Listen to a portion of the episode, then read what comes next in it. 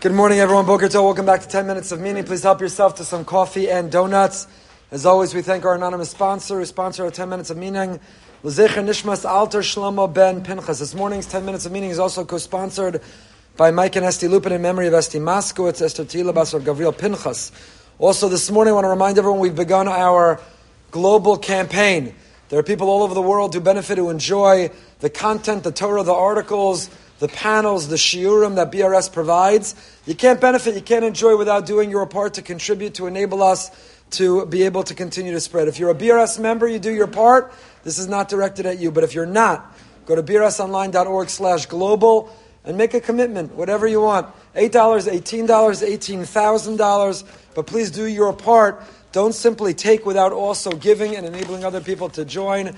Uh, the sooner that you contribute to our campaign, the less you'll have to hear about it over the coming days and weeks. We're on the 22nd chapter of Mesilas Yesharim. The Ramchal has been talking about the Midah of Anava towards the end of the Sefer, which is in itself very telling.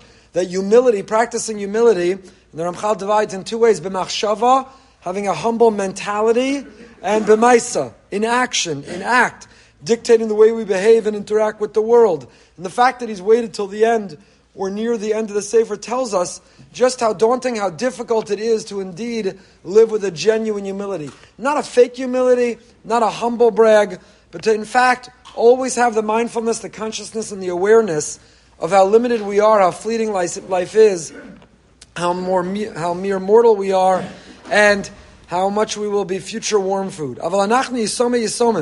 אין אנו צריכים לכל זה, כי כבר יש איתנו חסרונות רבוס, שאין צורך עיין גדול לירוס בחיסוסנו. You don't have to be a super genius. You don't have to have major analysis. You don't have to delve deeply in order to find our limitations, in order to find how fallible we are. Maybe the posture we put out to the world, the carefully curated image we put online or offline that we show the world as if everything's great and we've got it together and all is flowing smoothly. But the reality is, we know how imperfect we are. We know what we struggle with. We know our failures.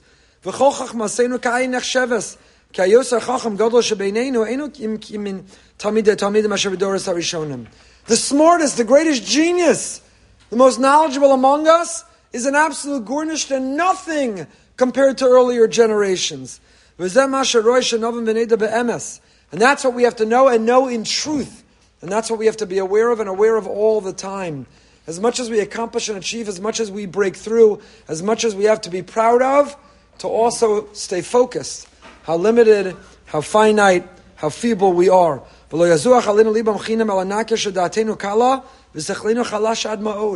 You think you're so smart? You think we know everything?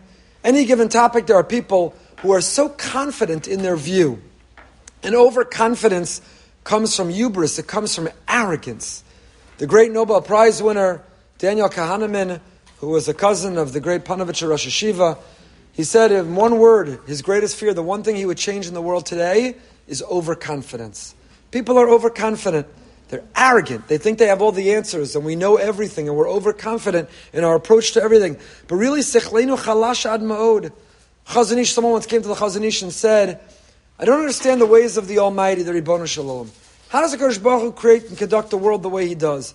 Why do bad things happen to good people? And why do things happen the way they do? And I demand to know, I want to understand.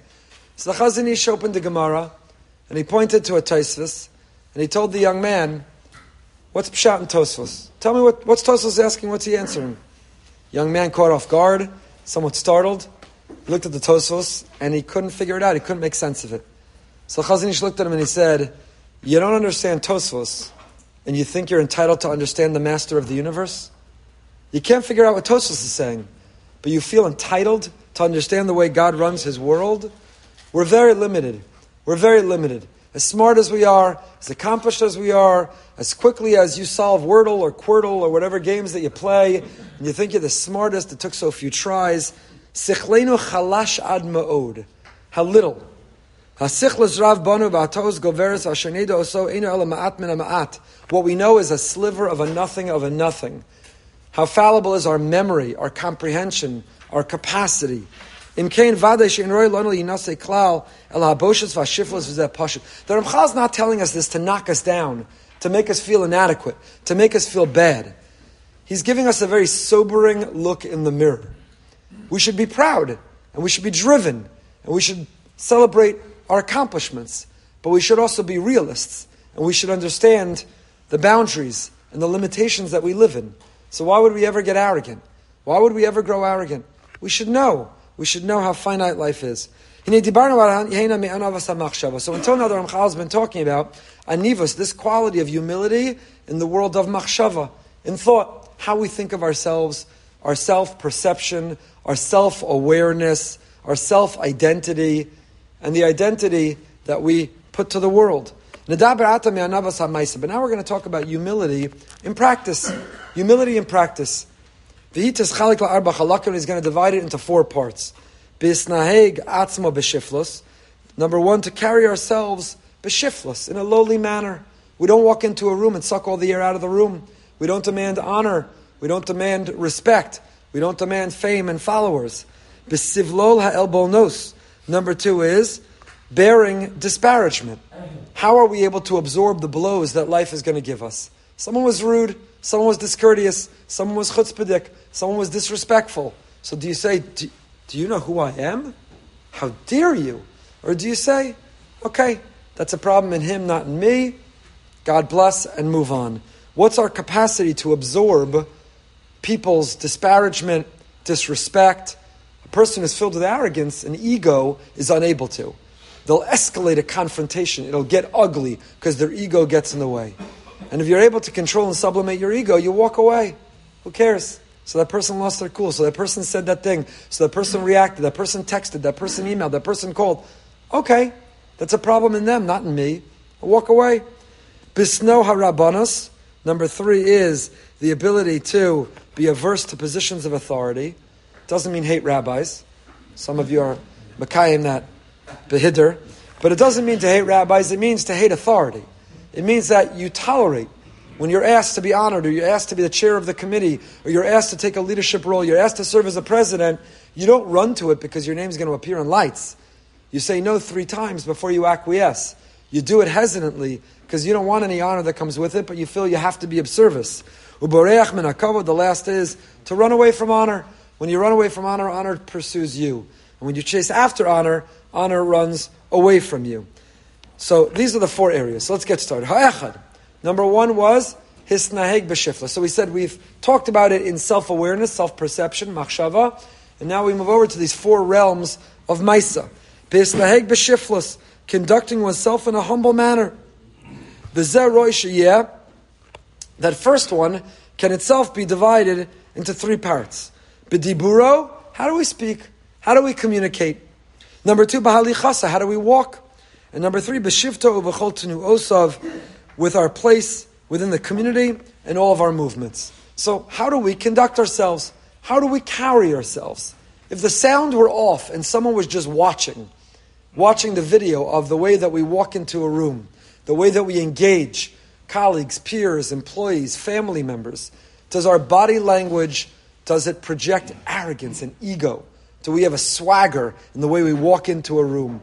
Or do we not need to be the center of attention, the center of the room, the smartest, the loudest in the room? B'dibur, let's start with speech. Amr, Zechron Levracha, the Gemara Yuma says, Li'olam, I just lost the camera. Sorry, sorry.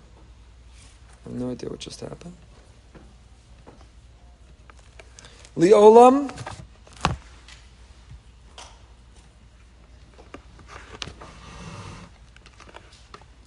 what just happened. Sorry. Liolam. A person should always speak gently and courteously. A person should always be benachas. The Ramban writes this in his letter to his son.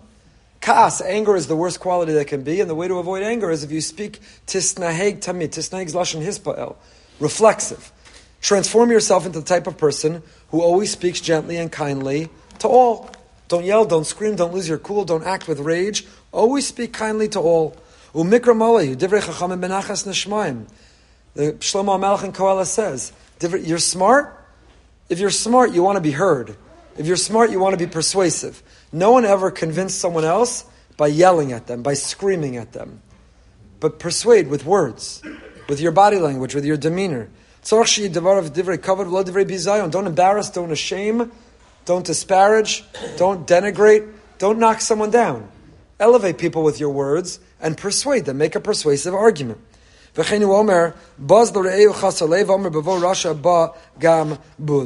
number one is bediburo. Number one is the way that we speak. Speak benachas. Speak gently and softly and sweetly, and people will listen and hear you. Person who yells and screams arrogantly needs to fill the whole room. Everyone needs to listen and turn to them. That comes from arrogance. It comes from ego. The person who's willing to speak softly, speak softly, is humble, is humble, and then people listen more attentively. So listen to me when I tell you, take out your phone right now. If you're watching, if you're listening, if you're not a BRS member, and go on brsonline.org slash global. And if you enjoy, and if you're enriched, and if you're humble, then you'll share what you have with others to enable us to continue to promote. Please contribute to our global campaign.